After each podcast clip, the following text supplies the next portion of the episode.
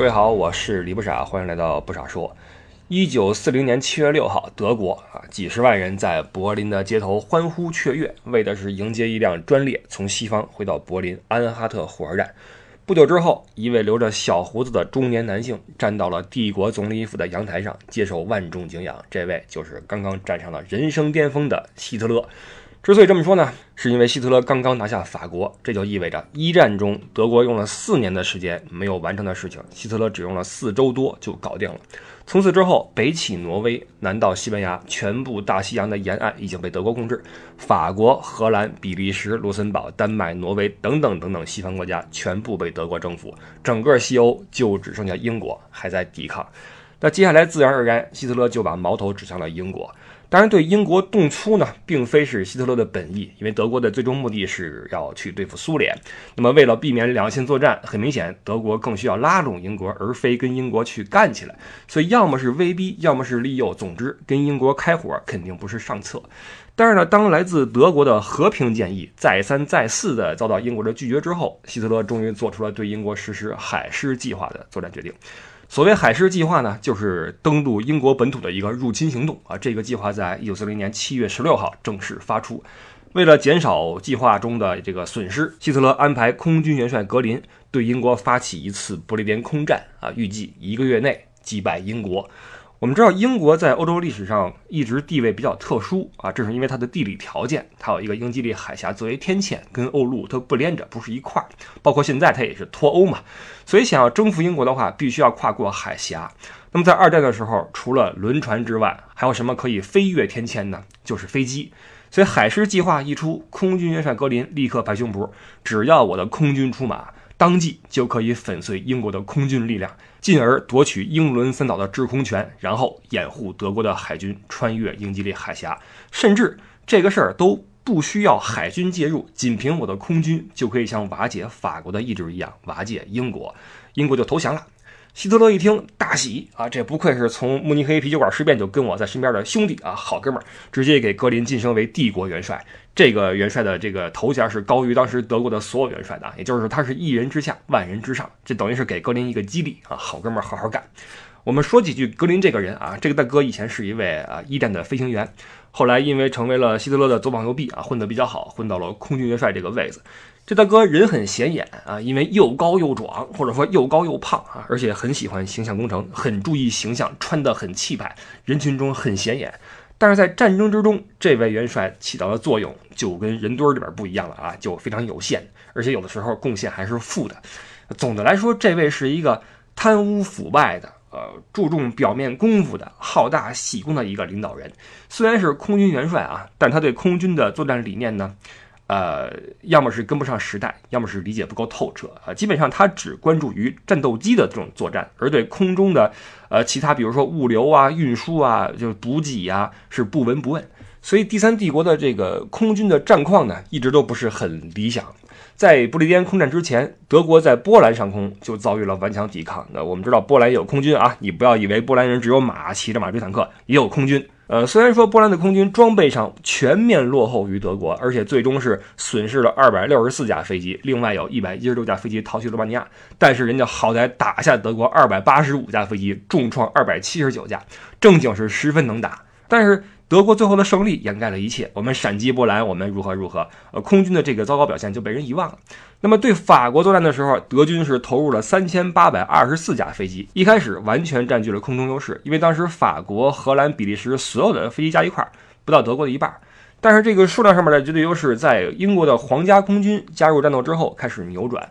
截止到六月中旬，皇家空军一共损失了九百五十九架飞机。但是德国方面的损失是上千架，这个前提还是英国的皇家空军还没有说倾巢而出，因为英国的空军上将道丁爵士强烈建议丘吉尔说：“我们得搂着打啊，因为很明显法国就要不行了。法国一旦投降，我们面临的就是家门口的一场战争。所以这个时候，我们的力量不能够倾巢而出，不能把所有的飞机扔到法国上空。换句话说，就是丢法保英，是这么一个战术。在这种主体思想的指导下。”英国空军还是取得了不错的成绩，你就知道第三帝国的空军啊是个问题。所以面临不列颠空战，面临配合海狮计划的这次行动，格林可以说是带着小考不及格的成绩进入了一次大考之中。那么效果你可想而知。这也是为什么在战后英国人评价德国空军的时候就一句话啊：指挥没有明确路线，攻击完全不合逻辑。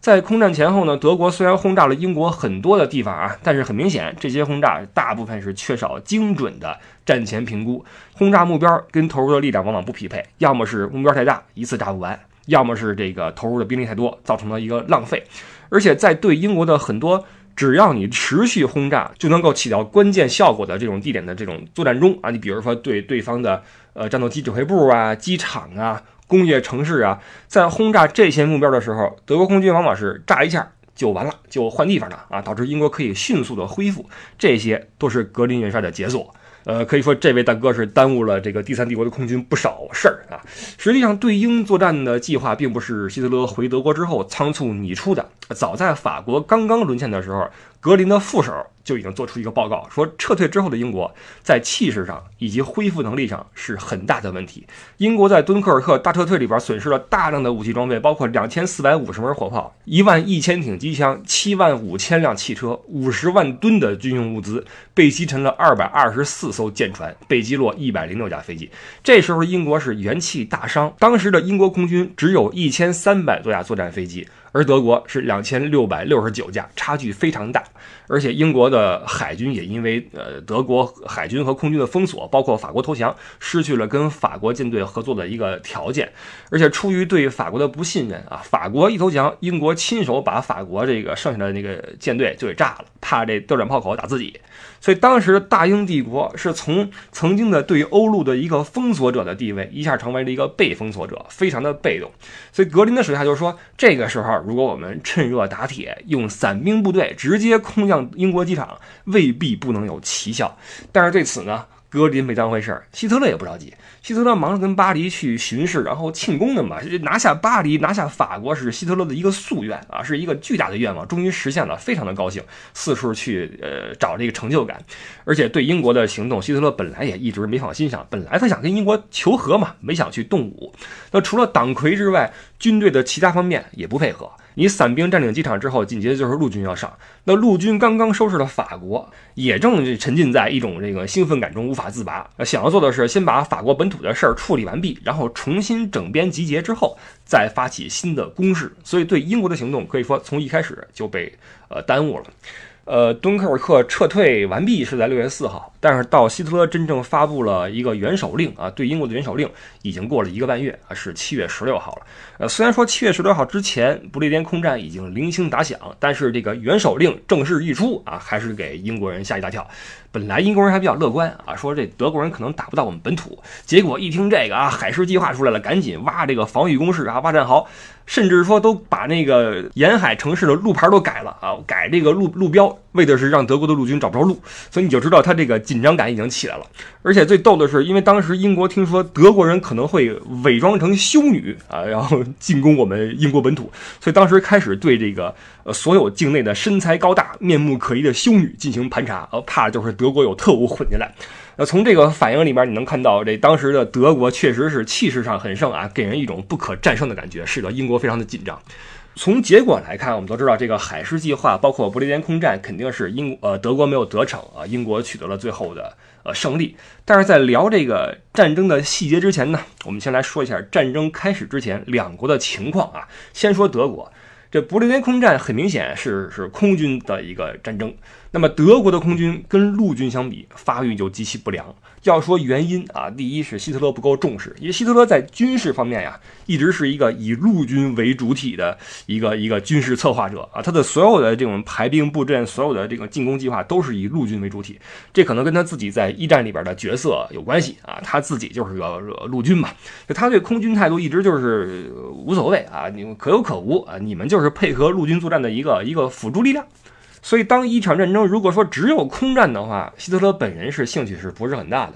那德国空军发展缓慢的另外一个原因是什么呢？因为一战战败啊，德国空军和海军被限制的非常惨，两个部队都被解散，禁止你拥有空军。当然，对此德国是有对策啊。一九二六年以前，德国已经从空勤部门挑了一百八十个军官出来，明确跟这一百八十个人说：“你们就是一个新的空军的领导班子。”呃，今天我们都知道，这个德国有一个航空公司叫汉莎航空，这个汉莎公司就是成立于一九二六年，负责人叫 Earhart，这个人以前是一个空军军官，在他的这个运筹帷幄下。汉莎公司就开始呃为德国的军事活动所助力啊，运营着一些看似是民用飞机，但是实际上是军民两用的这种可改装的飞机啊，一旦发生战争就可以改装成为军用机啊，开始上天啊，一边是运营这些飞机，一边是从事飞行员的一些培训。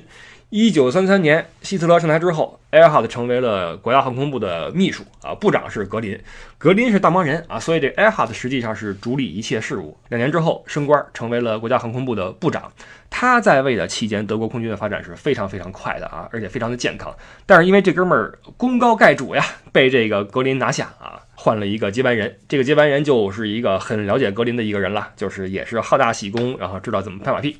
就跟格林说说，按照成本来说的话啊，你看现在我们在研发这个呃四引擎的远程轰炸机，但经过我计算，我们每生产两架这四引擎的轰炸机，这个费用可以生产三架双引擎的这种近程轰炸机。所以格林，您看我们怎么办？格林说，以我对元首的了解，他在乎的不是飞机有几个引擎。而是飞机的数量，所以这么一来，德国从那个时候起就放弃了远程轰炸机的生产，开始大力的追求这个战机的数量。这个对于帝国空军的影响是很大的，因为德国对英国的轰炸一直停留在近海一带。很多人都认为，如果德国可以在空战中可以深入到英国的腹地去轰炸英国的这个内部城市的话，那么对英国的精神打击会非常非常大。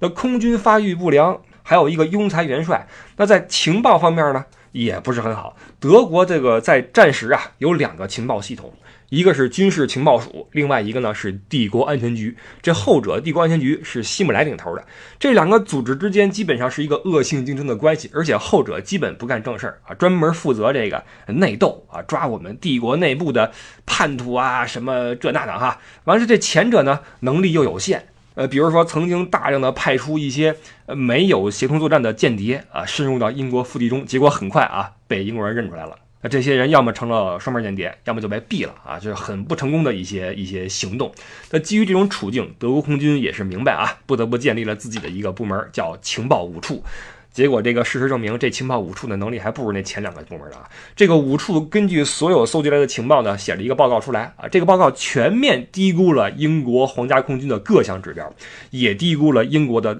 呃制造飞机的能力以及维修飞机的能力。唯一高估的一点是什么呢？是英国夜间的防空能力啊，对这个非常的忌惮。实际上，英国防空夜间也就是灯，靠灯去打啊，没什么别的东西了。所以这个是一个很离谱的一个一个预估。那么在空战期间啊，因为这个情报处严重低估了对方战机数量，加上在宣传的时候，呃，无限夸大我方的战果，导致这德国空军跟英国几次交手之后，就以为这战争要结束了。因为按照数据来说，对方应该已经没有飞机了。结果这每次都听说这是对方最后一波攻势，这是如何如何。结果打完一波又一波，打完一波又一波，导致到后来到了八月份，曾经一个德国的飞行员用无线电说：“啊，我看到对方了，这是他们传说中的最后五十架飞机，他们又来了。”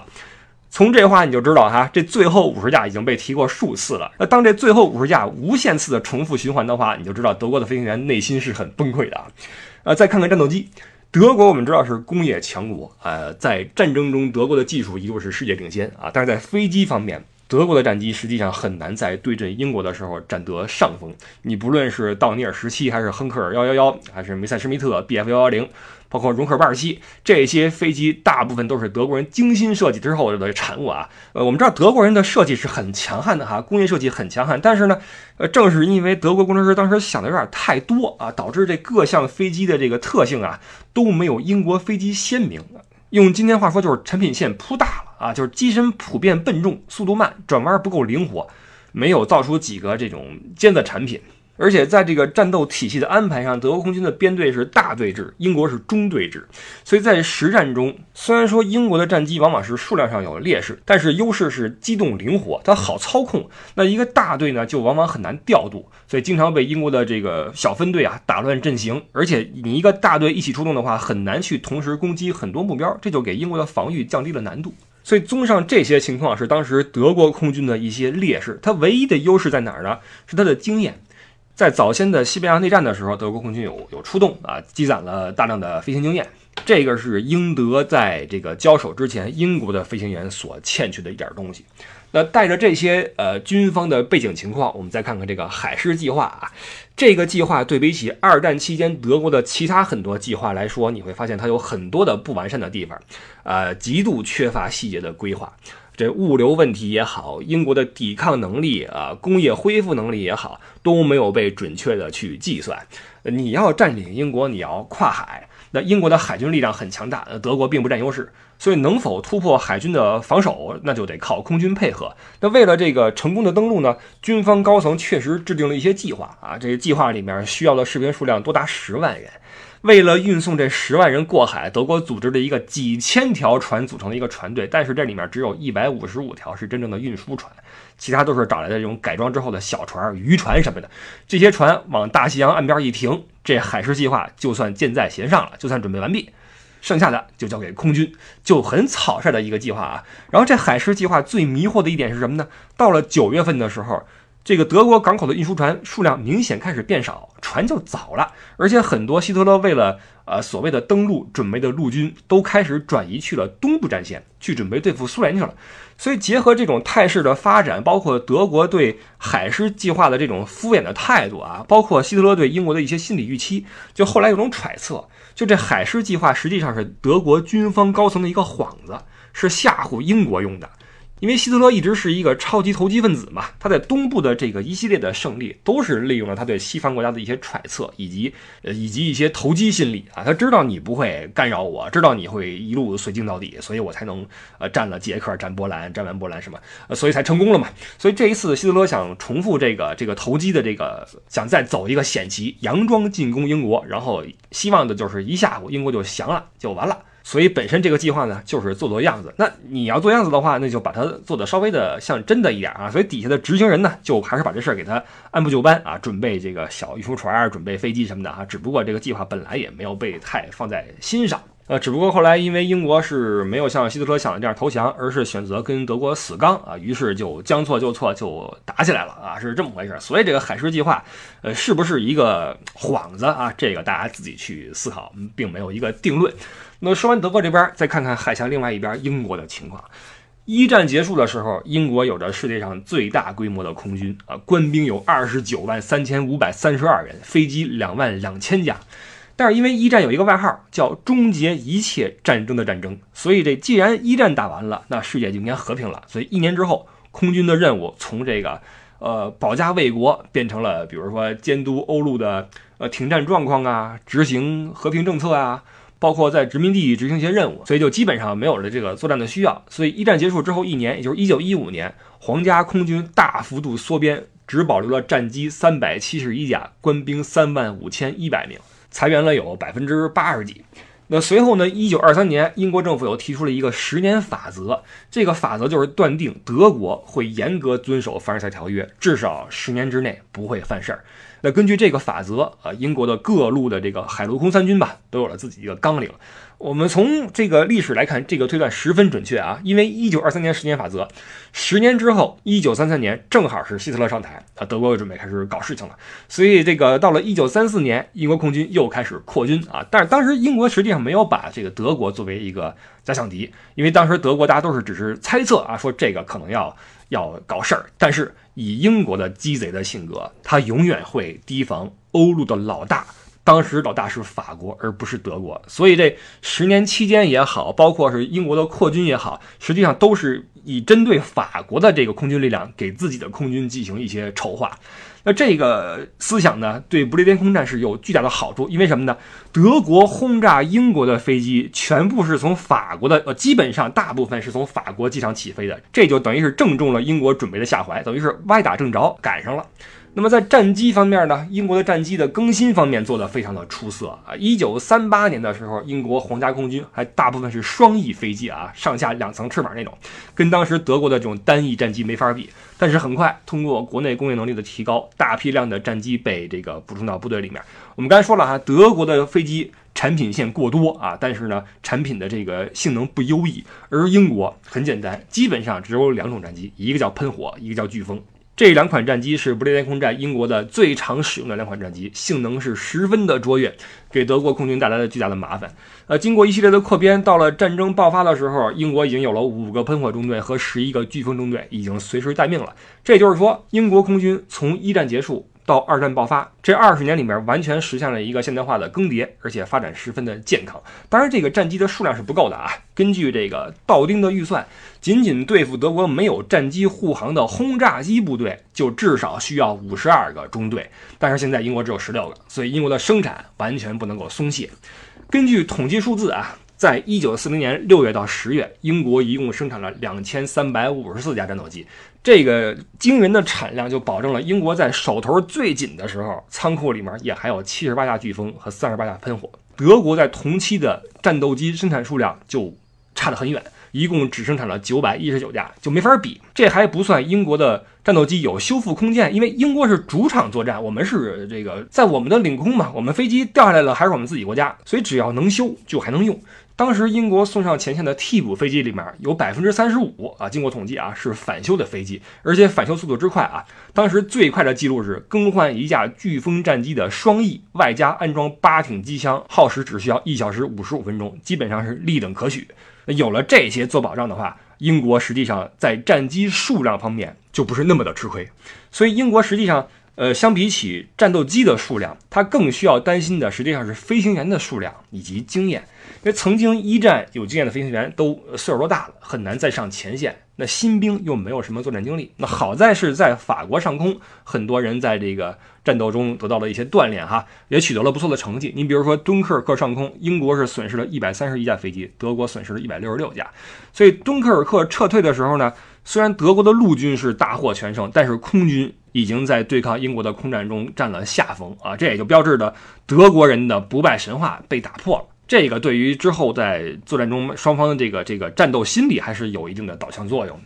呃，为了补充这个飞行员的数量，英国也是大幅度缩减了呃飞行员培训的时间啊。以前是六周的培训课，然后后来缩短到四周，最后是只要凑够了十小时飞行时间，您就上前线啊，您就可以上了。但是尽管如此，呃，人手依旧是不足。好在什么呢？我们说这得道多助啊，英国是盟军嘛，所以得到了很多这个英联邦国家的大力支持。所以当时英国的空军虽然叫英国皇家空军，但是组成人员哪儿都有啊，有新西兰的，有加拿大的。澳大利亚的、爱尔兰的、美国的，甚至包括曾经的战败国啊，这个飞行员全来了。捷克的、波兰的什么的、比利时的，这些飞行员可都是真正上过天的，跟德国干过的，而且是带着一腔仇恨的。我们祖国被你给占了，然后现在我我来接着跟你们打。你可以想象，这些什么波兰飞行员、捷克飞行员，他们的战斗意志是非常非常强。尤其波兰啊，波兰战机当时实在是太差太落后了。结果这波兰中队到了英国之后，一下开上开上飓风了，这属于一夜暴富啊！就是打起来就更加的得心应手。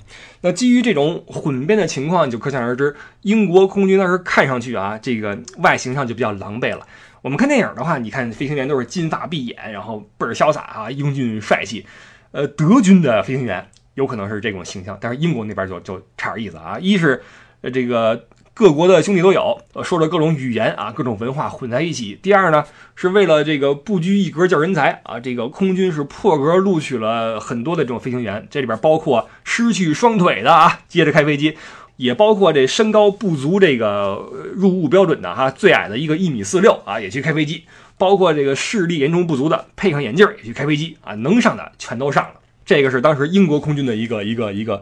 众志成城的一个表现啊。